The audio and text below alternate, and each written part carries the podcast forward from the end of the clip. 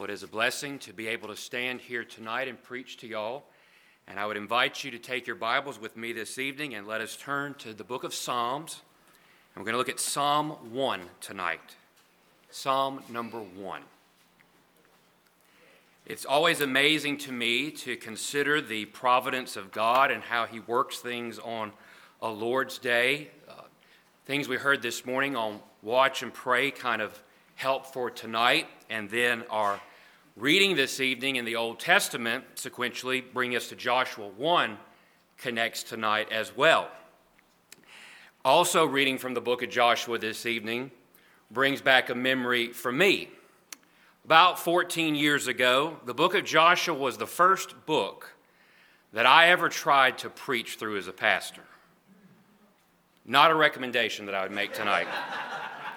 I was all of 20 and had no resources.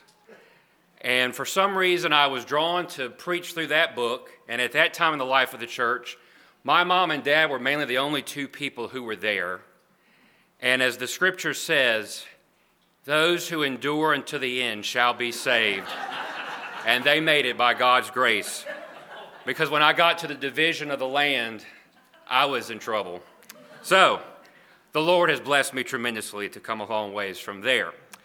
But this evening, as we come to this text tonight, Psalm 1, I want us to consider the thought two roads. Two roads. Psalm 1, beginning in verse 1, let us hear together the word of the Lord. Blessed is the man who walks not in the counsel of the ungodly, nor stands in the path of sinners, nor sits in the seat of the scornful. But his delight is in the law of the Lord, and in his law he meditates day and night. He shall be like a tree planted by the rivers of water, that brings forth its fruit in its season whose leaf also shall not wither, and whatever he does shall prosper. The ungodly are not so, but are like the chaff which the wind drives away. Therefore, the ungodly shall not stand in the judgment, nor sinners in the congregation of the righteous. For the Lord knows the way of the righteous, but the way of the ungodly shall perish. Let's pray.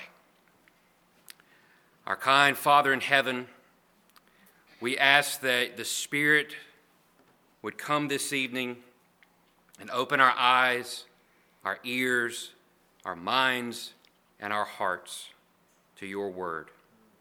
Deepen in us greater affections for our Savior. And I would ask this evening for those who know him not, that the Spirit would rescue them and put them on the road to eternal life, which is Christ. And it is in Jesus' name I pray. Amen. One of the most famous poems ever written by an American is The Road Not Taken by Robert Frost. Perhaps everyone here is familiar with that imagery that Frost employs of two different roads, with the implication being that there is a path that is well worn that most men travel, while there is one that fewer take. And Frost's concluding stanza is this Two roads diverged in a wood, and I, I took the one less traveled, and that has made all the difference. Well, two roads are set before us in Psalm 1, and the one that we travel indeed does make all the difference. It's rightly said that Psalm 1 sets the scene for the entire Psalter. The way of the righteous and the way of the wicked are continually contrasted throughout the Psalms. And it is also interesting that the distinct language that is used here to distinguish these two people echoes much of the wisdom literature in Proverbs, where we hear over and over the distinction between how the wise or the righteous live and how the foolish or the wicked live. But that picture of two paths and two roads and two distinct ways is not just unique to the Old Testament, but Jesus uses it vividly in the Gospels. For example, in Matthew 7, when he speaks on the broad way that many take but leads to destruction, the narrow way that fewer take but leads to life.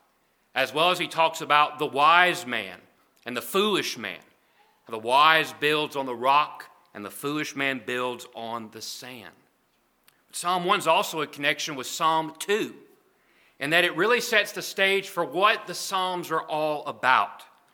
While Psalm 1 describes the man who is faithful to the law of God, Psalm 2 talks about the anointed one of God who reigns his pe- over his people through that law. Our natural condition, as spelled out here in Psalm 1 and Psalm 2, describes those who rage against the Lord's anointed, who sit in the company of the scorners and disregard the truth. And the end for those is that of eternal destruction and condemnation. For us to be the blessed man who finds life, then we need the Lord's anointed to come and give us his righteousness and his life. For only Jesus Christ tonight is the truly blessed man who ensures that we would receive all the blessings of the covenant of grace. Each person here tonight is on one of these two roads. These two roads begin with different hearts, they produce different results, and they finish at different destinations. One road begins with a heart that's renewed by grace, trust in Christ, and lives in the light of Him. The other road begins with the natural heart that sinks deeper and deeper into sin and ends in eternal death. Which road are you on tonight? Well, I want us to see, first of all, as we begin looking at this psalm, that in verses 1 and 2, we see that the two roads start with different hearts. We're introduced in verse 1 Blessed is the man. And then in verse 1, we hear what the blessed man does not do. And then in verse 2, what he does.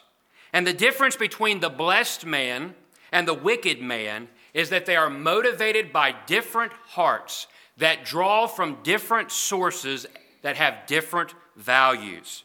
The man who is described as blessed is introduced to us in verse 1 as one who does not follow the way of the world, but in verse 2 is the one that follows after the way of Yahweh. First of all, in verse 1, that term blessed is a word to grab the attention. It's a strong word, it means more than just happy.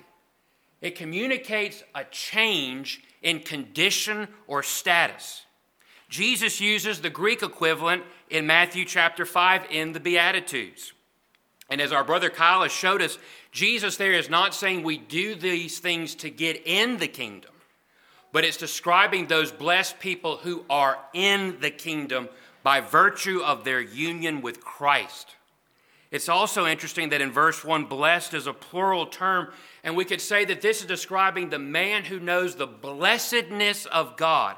And the picture here is of a man or a woman who knows the full grace of the Almighty, and because of that, they are in a blessed, changed condition. You see, the Bible is not a book that's interested in just getting us to change externally to conform to a standard outwardly, and that's all. But it is that we have an inward change by grace, and that manifests itself then in how we live. So, who is the, the blessed man? Who are those who are blessed? Well, through the Psalms, we can go to Psalm 2, and it's those who kiss the Son and trust in Him. In Psalm 32, it's those who have had their sins forgiven. In Psalm 34, it's those who trust in the Lord.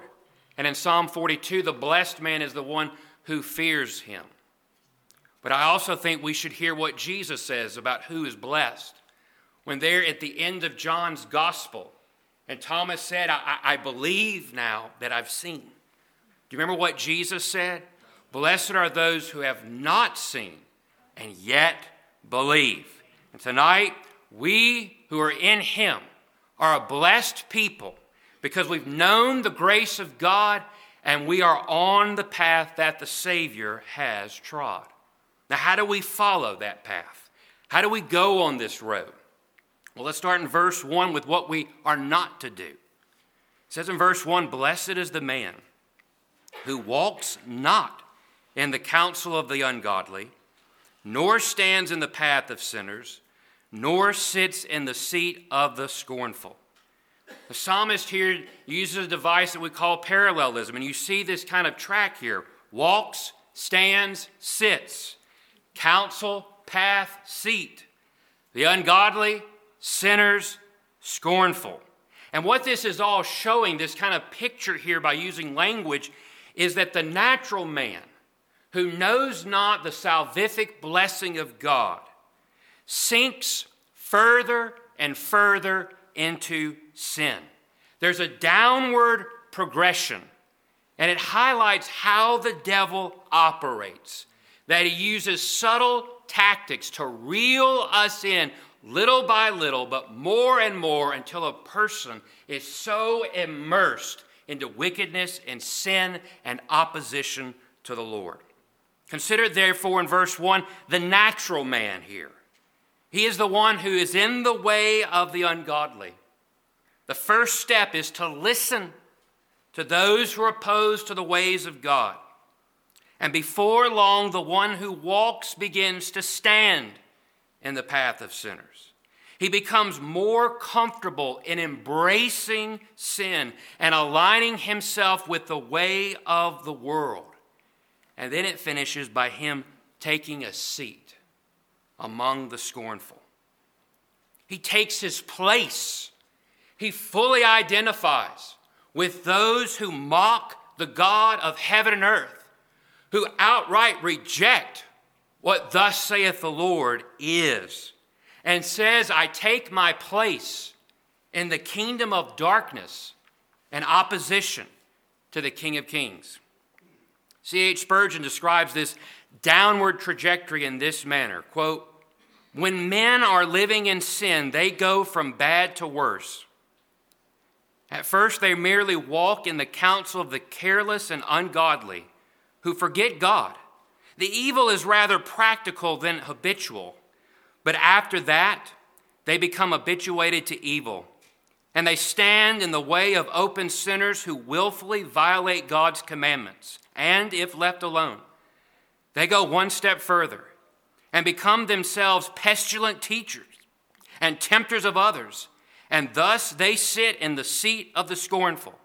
They have taken their degree in vice, and as true doctors of damnation, they are installed and are looked up to by others as masters in Belial. The point being, you go from just a little to then in a place where you seek to draw others to follow in your sinful ways. Sin is always downplayed at the beginning. What is called an innocent lust becomes the pathway to pornography, which ends in a marriage destroyed. That's how sin works. It begins, it seems like a small thing, but it expands and grows larger and larger and larger. The natural inclination of mankind is for us to follow our own desires, satisfy our own pleasures, and do whatever we have to do in order to make ourselves happy, no matter the cost. But this is the downward progression. This is how Satan twists and deceives. And before long, someone who thought they were masters of their desires have become enslaved to their passions and are in full bondage. So, brothers and sisters, even as we have been delivered from chains of darkness, we're still in a war. And we must kill sin at the beginning. There can be no room given whatsoever to our sinful desires. There are no innocent lusts. There are no convenient lies, and there are no angry vents that we should give that will make us somehow feel better and use things to justify our sin. All of those seemingly minor things quickly transform into more and more wickedness.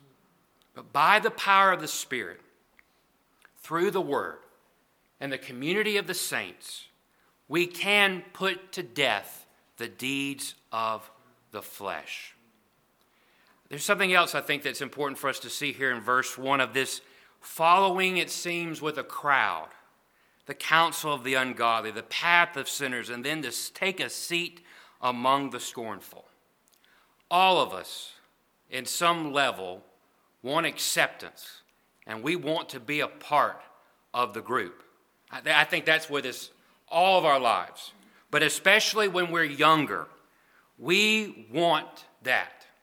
Now, what we have to be aware of as the people of God is we could read this and say, well, see, this means we, we've got to hide ourselves from the world. No, we're not being called to become monks and be isolated. We must still go out into the world and compel them to come to Christ. But as a believer, we can't be in fellowship with the world. We don't have union and communion with those who are of the kingdom of darkness. And so the temptation that we have to fight is to give in to the ways of the world. And that's very hard, especially when you're younger. I remember as I was working through this passage when I was a freshman in high school, which I won't say how long ago that was now, because I thought it used to feel like it was yesterday, but it's not anymore. And I remember I was at a new high school, and I so much wanted to fit in. And I have always, people have thought I look older than I really am. Sometimes that's been a blessing, and other times it's felt like a curse. But I was in class with a group of guys, and I remember one of them saying, We could go to a gas station, and you look older than 21. And they wouldn't ask you for ID if you went in and bought some beer. And I remember if that could get their approval, should, should I do that? Should I forget everything that I'd heard at church and from mom and dad? And you know, I'm, I'm in high school. I need to do what I want to do. But I remember contemplating all of that. And the thing that kept going in my mind over and over and over is if I did it, I'd get caught. And my mom and dad would be gravely disappointed in me. Now, I wish that I had more thought about the Lord being disappointed in a sense than my parents, but I am thankful that He used that means as a boundary. The temptation's strong for us to want to take a seat with the scornful and to have the world's approval. But I want you to know, though, it's a much sweeter company be with the saints of God. Because the Lord that has called us will never bring us to something that is hurtful or bad to us, but that which is good. And so, whether we're young or older, whatever the case, the thing to ask tonight is are we around those people who will point us to the loveliness of Christ? Are we around those who drive us to the Savior? Because that's what blessed men and women do. You see, in verse 2, we get the positive contrast, but his delight is in the law of the Lord. And in his law, he meditates day and night. Now, there's the difference. The blessed man is on a road that delights in the Lord, savors his truth, because his heart has been changed by grace, and he delights in the law of the Lord. It's always interesting when I prep for and study the Bible and you read a commentary, and sometimes men will go into long explanations on something that I think is just kind of straightforward. Law here, what does it mean? Is it the Ten Commandments? Is it all 600 plus commandments? I think as we go through the book of Psalms, we can see the law is just a term for the scriptures, for the covenant revelation that God has given to us. And what do the Psalms teach us about this inward delight? Psalm 40, verse 8 I delight to do your will, O my God. Your law is within my heart. Psalm 112, verse 1 Praise the Lord. Blessed is the man who fears the Lord, who greatly delights in his commandments. Psalm 119, 92 If your law had not been my delight, I would have perished in my affliction. That delight is seen in that he meditates upon the word of God day and night. It's continually the blessed man, the blessed woman, their life is lived in the light of God's word. Because the only means by which blessing and life come is through the word of God. We have no right to design or create our own way. We have not made this road. He has laid it out for us. And the Bible provides that the only way that we get on this road and we can walk on this road is in Christ Jesus. Notice this word meditate, and we heard it already in the life of Joshua. It means to ponder. As I used to hear as a kid, to chew the cud, to give serious attention to. It is a battle for the mind. And that's what distinguishes these two roads. One mind is in captivity to the world, the other is captive to the Word of God.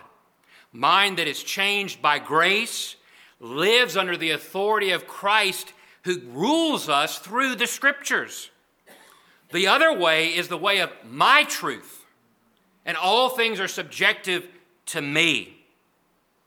So let's ask the question here tonight. As we think about the blessed man in verse 1, verse 2, who are we around? What do we listen to? What's filling our ears and our minds and our hearts? What do you surround yourself with? What are you listening to? What are, what are you reading? Ask yourself does it produce gladness and joy in Christ? Does it cause me to look more like the Savior? Or does it make me angry, miserable? Now, I do not want to be controversial tonight. But if you don't know, we've entered into another presidential election year. And I'm not going to go on politics tonight, although I could rant there for a while. And each election seems to produce more and more rancor and division than the last one. Now, we're called to be good citizens and be informed. But I urge us tonight to guard what's in our minds and our hearts, that we not be enamored with the city of man and forget that we are citizens of the city of God. Let our political persuasions never transcend the gospel creed that binds us together in Christ. And in all things, take note of those who build up the body of Christ and avoid those who seek to divide the body of Christ. Because the blessed man delights not in the opinions of man, but in the Word of God. Day and night he meditates on these things. And when he does, he sees that the truly blessed one is the one who came to save us. You see, the first Adam was created in blessed perfection. And he had a heart, and he had a mind, and he had a will that could delight in the law of God and meditate upon it day and night. That path was set before him. But he chose to go down another road, a road of disobedience, a road that led to destruction and judgment.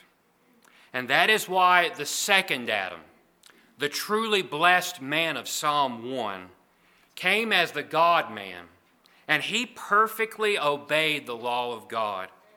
He gives us his righteousness, and he will bring us to a place that is better than Eden. As the greater Joshua, he brings us to the true promised land. For the road of the blessed man rests in the perfectly blessed one, Jesus Christ. So come today and trust in Him. Rest in Him. Do not take the seat with the scornful, because the end thereof is eternal death. Take a seat among the saints, for we all are seated together around the throne of King Jesus, because we've been called by Him and made new in Him. And may I say, as we read the psalm and he talks about meditating in the law of the Lord, brothers and sisters, we have more the canon of Scripture than the psalmist had when this was written. We have the full new covenant revelation that has been given to us. So may our delight in the law of the Lord and the Word of God be deep and deeper. So we begin by seeing that these two roads start with two different hearts. But now I want you to see, second of all, that the two roads produce different results. Verse 3 he shall be like a tree planted by the rivers of water that brings forth its fruit in its season, whose leaf also shall not wither, and whatever he does shall prosper. The ungodly are not so, but are like the chaff which the wind drives away. So the two roads that begin with two different hearts produce different results. Verse 3 gives us this beautiful picture of the blessed man, like, likened unto a tree planted by running water, bringing forth its fruit in season, and it does not wither.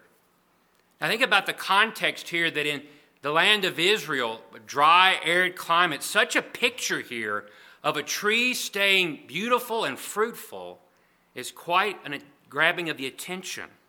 How is this so? How is this blessed man like this tree? Well, consider first of all in verse 3 it says that the tree is planted by rivers of water. And that phraseology that we are planted reminds us of the sovereign mercy and care of God. He is the one that has planted us, He is the one that has saved us, He is the one that sought us and bought us. And He tends to us. He does not plant us and leave us, but He cares for us. And the image of these running waters makes us think about Jesus when He talks about what He is as the living water. That the Holy Spirit changes our hearts and brings forth a gushing of life I think we can see this as, as the Spirit of God using Christ and the ordinary means of grace to constantly provide us with sustenance. I promise we don't always feel like being here on Sunday. We don't always feel like coming to church. We don't always feel like reading our Bible or praying. Sometimes we just really don't feel like it. But I want you to know that even when we may not be feeling it, that the Holy Spirit uses it to tend to us and nourish us and strengthen us in ways that we can't imagine. And He uses those things, yes, in the short term, but also for all of our lives.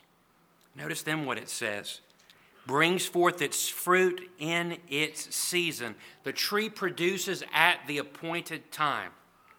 All of us experience seasons when we feel fruitless, we, we may feel like we're in a spiritually dry place and all is in vain. But, brothers and sisters, notice that carefully. We produce in season. At His appointed time, He is tending us and caring for us. And the fruit production varies in our lives individually and as a church. But remember that the one who owns the vineyard is the one who is responsible for how much fruit that we bear. He has called us to be obedient. It's up to Him whether it be tenfold, twentyfold, or a hundredfold. Let's be diligent in what He has called us to do and trust in His goodness and trust in Him for the production. I love them what it says also, whose leaf shall not wither, and whatever He does shall prosper. Now, this isn't a verse that's a name it, claim it, blank check, everything is going to go smoothly. The Bible is not a record of pilgrims who get everything easy, it's a record of struggle and war and hardship, but also of preserving grace, of a faithful God who keeps his promises. And in the context here, it is saying that the Lord uses all things for the good of His people. In growing us, He does use hardship, He does use trials, He uses persecution, and He uses sorrow in order for us to be able to stand and not wither and produce fruit in season. The road of the blessed man is not one for prosperity of material gain, but it's one that desires to bear fruit in the likeness of Christ. That's why, as we heard this evening there in Joshua 1, in that place of Joshua being called to assume the leadership after Moses, what is Joshua to do? Rest in his talents, his brilliance, his strategy? No. To meditate day and night upon the law of the Lord, and his way would prosper. And what do we see in the book of Joshua as we work through? that Joshua saw success as he obeyed and leaned upon the counsel of the Almighty. If I can quote Spurgeon once more tonight, I love how he puts this about how God uses the hard things to make us prosper. He said, It is not outward prosperity which the Christian most desires and values, it is soul prosperity which he longs for. We often, like Jehoshaphat, make ships to go to Tarshish for gold, but they are broken at Ezion Geber. But even here, there is true prospering. For it is often for the soul's health that we would be poor, bereaved, and persecuted. Our worst things are often our best things. As there is a curse wrapped up in the wicked man's mercies, so there is a blessing concealed in the righteous man's crosses, losses, and sorrows. The trials of the saint are a divine husbandry by which he grows and brings forth abundant fruit. Tonight, the true gold is found in Jesus Christ himself, while the road of the ungodly is a search for fool's gold. I think about those men who, in the middle of the 19th century, when gold was reported in California, left everything to go out there. And a few found some wealth, but most people died impoverished and bankrupt. That's the way of the natural man.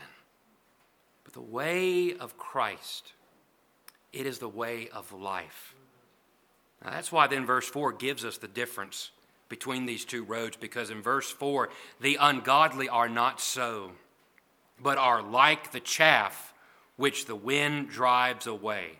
And we could put it this way the wicked are not like this. They are not like the tree planted and blossoming. No, not so for the wicked. Instead, they are compared to the chaff.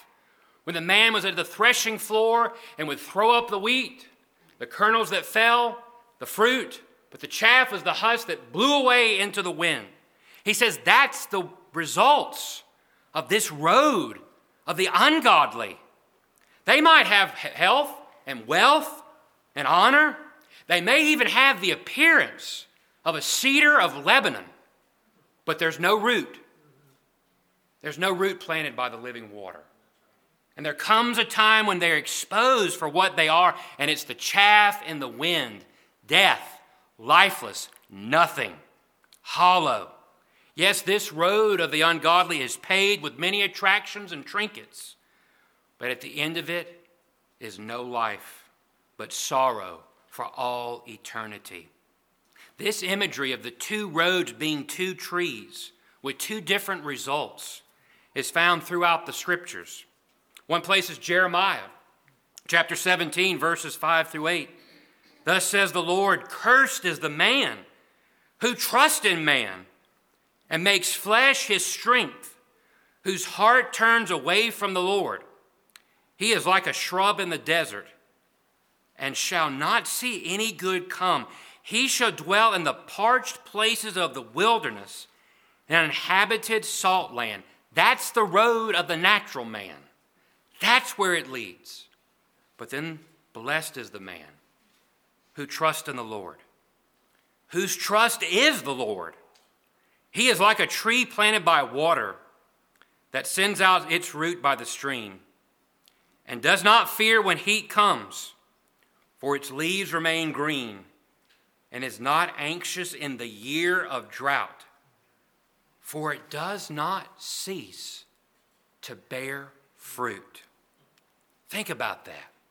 The psalmist is saying that the road of the godly blessed man is that tree that can be in a place experiencing drought. But the planter makes sure that the water still comes and brings spiritual prosperity. That's why John 15 and the point about fruit there is Christ and abiding in Him, union with Him. He's the one that gives us life, He is the one that gives us vigor. If I can remind you of anything tonight, it is as we're on this road if we are to know what blessing is, it is by us dwelling and pondering upon Jesus Christ. As the great Baptist preacher Andrew Fuller said, if you will go over his deity and his humanity, if you'll ponder that he is prophet, priest, and king, if you'll see how all of the Old Testament finds its fulfillment in him, then you'll have spiritual drink and food and never run out. Because we have deep roots in Christ. And that allows us to withstand the drought and the storms and the heat and the cold. I think about trees and how magnificent it is to consider old trees and standing the test of time. Back home in Mississippi, in our backyard, we have a large magnolia tree. Now, as a kid, I hated raking those leaves. Because not only did I have to rake them, but I had to do it my dad's way. And it had to be done his way. But as I've gotten older, when I go back home and I think about the deep roots of that tree and how long it's been there and the shade that it gives and the beautiful magnolias that come each year, I think about how that tree stood, withstood many hurricanes, including Hurricane Katrina. But in a far greater and more perfect way, our Lord plants us, nourishes us, keeps us. And, brothers and sisters, there's nothing that can uproot us. Nothing. The gates of hell cannot prevail against the church of Jesus Christ, and you and I are part of that company. Nothing can uproot us. So we keep pressing on. This evening, if the road you're on is not the road of verse 3, but of verse 4, then the end for you is going to be like the chaff. You're cursed tonight, trusting in man and in the strength of man. But you can know blessing and life tonight by trusting in Christ, the one who plants trees that will not perish. So the two roads start with two hearts, and they produce two different types of fruit. And now I want you to see they end in two different destinations. Verse 5, the psalmist says, Therefore, because of this, because of the ungodly being like the chaff, the ungodly shall not stand in the judgment, nor sinners and the congregation of the righteous. For the Lord knows the way of the righteous, but the way of the ungodly shall perish. The psalmist says here in verse number five the ungodly will not be able to withstand the judgment of God. I think here we can see allusions to what Jesus will talk about in depth in Matthew 25, verses 31 through 46, on that final judgment when the sheep and the goats are separated. The destination for the end of these two roads is very different. The ungodly might seem to prosper for a time, but there is a final judgment coming. And those who die on this road, in this condition, cannot stand before the holiness of God. Those who have put trust in themselves and followed the counsel of the ungodly, who sat with the scornful, will be condemned to eternal hell. Notice verse 6 it says, Not even the ungodly shall perish, but the way of the ungodly shall perish. That way that is against the gospel of Jesus Christ will not endure in any way. I know that preaching on things like hell can feel antiquated. And I'll confess here tonight, church, I've, been, I've grown up in church my whole life. And I think sometimes because I've heard things like hell and eternal judgment, I can become just as calloused as anybody to it. We can start to think that, is that really real? It is. As the people of God, we need to be gripped by the reality that there is a destination for all eternity for those who perish in their sins. It's a real place, and the end is destruction. And tonight, if you're not in Christ, that's the road you're on, and that's your destination. And it might look good, it might look safe to you right now, but I want you to know that it's a deception and an illusion. In our social media age, there are so many apps and so many ways that people present life life apart from Christ, life that is lived in sin and rebellion, and they say it looks inviting and wholesome and it's good. But I want you to know that the fruit in the garden looked good to our first parents. Sin always looks good, but it's deadly and it's destructive. Turn to Christ tonight and be saved because He truly is good tonight. And He does do all things well. And you may be thinking, well, I've been on this road a long time, preacher. I want you to know Jesus rescues people off this road. It doesn't matter how many years you've been on it, His grace rescues and delivers. Because I want you to see the contrast here. There's the end for the ungodly. But verse 6, it says, But the Lord knows the way of the righteous. Now, what does that mean? Well, He knows all things, so it has to be more than just that kind of knowledge. It's an affectionate, covenant knowledge. He knows His people. I know my own, and they know me. Beloved, do not forget tonight that you are known by the highest throne tonight. You are known by the King of Kings, and He doesn't lose sight of His people. He doesn't forget us. He doesn't lose one of us on the road. I want you to think about later in the book of Psalms these words in Psalm 37, verses 18 through 24. The Lord knows the days of the blameless, and their heritage will remain forever. They are not put to shame in evil times. In the days of famine, they have abundance, but the wicked will perish. The enemies of the Lord are like the glory of the pastures, they vanish. Like smoke, they vanish away. The wicked borrows but does not pay back, but the righteous is generous and gives. For those blessed by the Lord shall inherit the land, but those cursed by him shall be cut off. The steps of a man are established by the Lord. When he delights in his way, though he fall, he shall not be cast headlong, for the Lord upholds with his hand. That's why Job says in Job 23:10, I've been through the fire, but I shall come forth like gold. The end of the road for us is to ever be with the Lord. That's why we comfort one another with these precious promises. It's not just theological jargon that we speak, it's what we cling to and hold on to.